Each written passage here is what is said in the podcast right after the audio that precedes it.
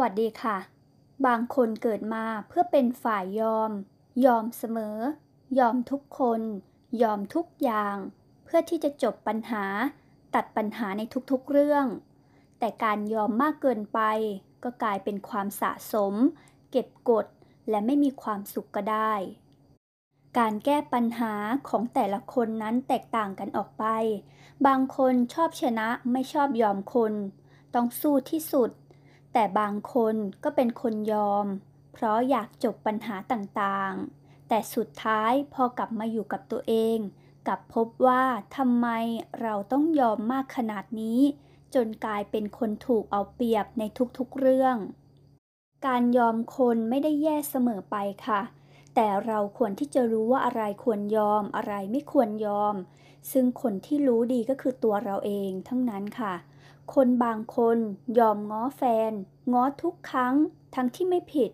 จนสุดท้ายความสัมพันธ์จากยอมเพื่อรัก กลายเป็นยอมเพราะทน บางคนยอมเจ้านายทำงานเกินเวลาไม่ได้โอทีทำทุกอย่างสักกระเบือยันเรือลบทำงานแทบตายถวายชีวิตก็ไม่ได้ใจ สุดท้ายก็โดนบีบให้ออกจากงาน เพราะอายุเพิ่มขึ้น บางคนยอมเพื่อนทำรายงานให้เพื่อน ช่วยเพื่อนจนเรียนจบ แต่สุดท้ายเรียนจบเพื่อนเลิกคบ เพราะหมดประโยชน์ บางคนยอมเรียนสาขาที่พ่อแม่เลือกให้ วางแผนให้ แต่ก็ไม่ชอบ สุดท้ายเรียนไม่จบ เพราะทำไม่ได้ หรือบางคนถึงเรียนจบ แต่ทำงานไม่ตรงสาย เพราะไม่ใช่ในสิ่งที่ตนเองชอบจริง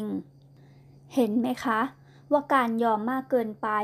ฟังดูแล้วมีแต่ความอึดอัด มันทำให้ปัญหาจบแค่ชั่วคราว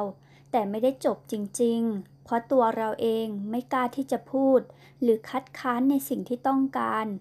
เพราะว่าไม่อยากขัดใจคนที่รัก หรือทำให้คนที่รักผิดหวังนั่นเอง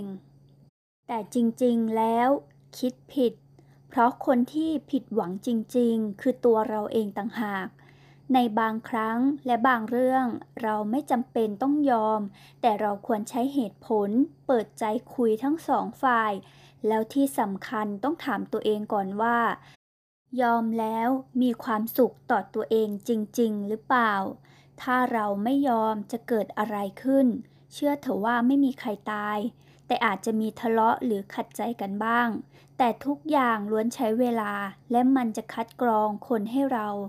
สุดท้ายคนที่รักเราจริงๆ จะเข้าใจ และปรับคนละครึ่งทางให้กับเราในที่สุด อย่าคิดว่าการไม่พูดจะทำให้คนอื่นเข้าใจเรา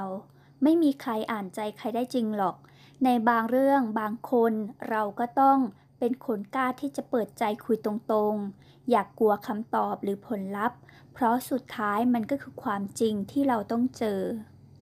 จบไปแล้วค่ะ ไม่พลาดข่าวสารสาระดีๆ ก็อย่าลืมกดติดตาม กดแชร์กดถูกใจด้วยนะคะ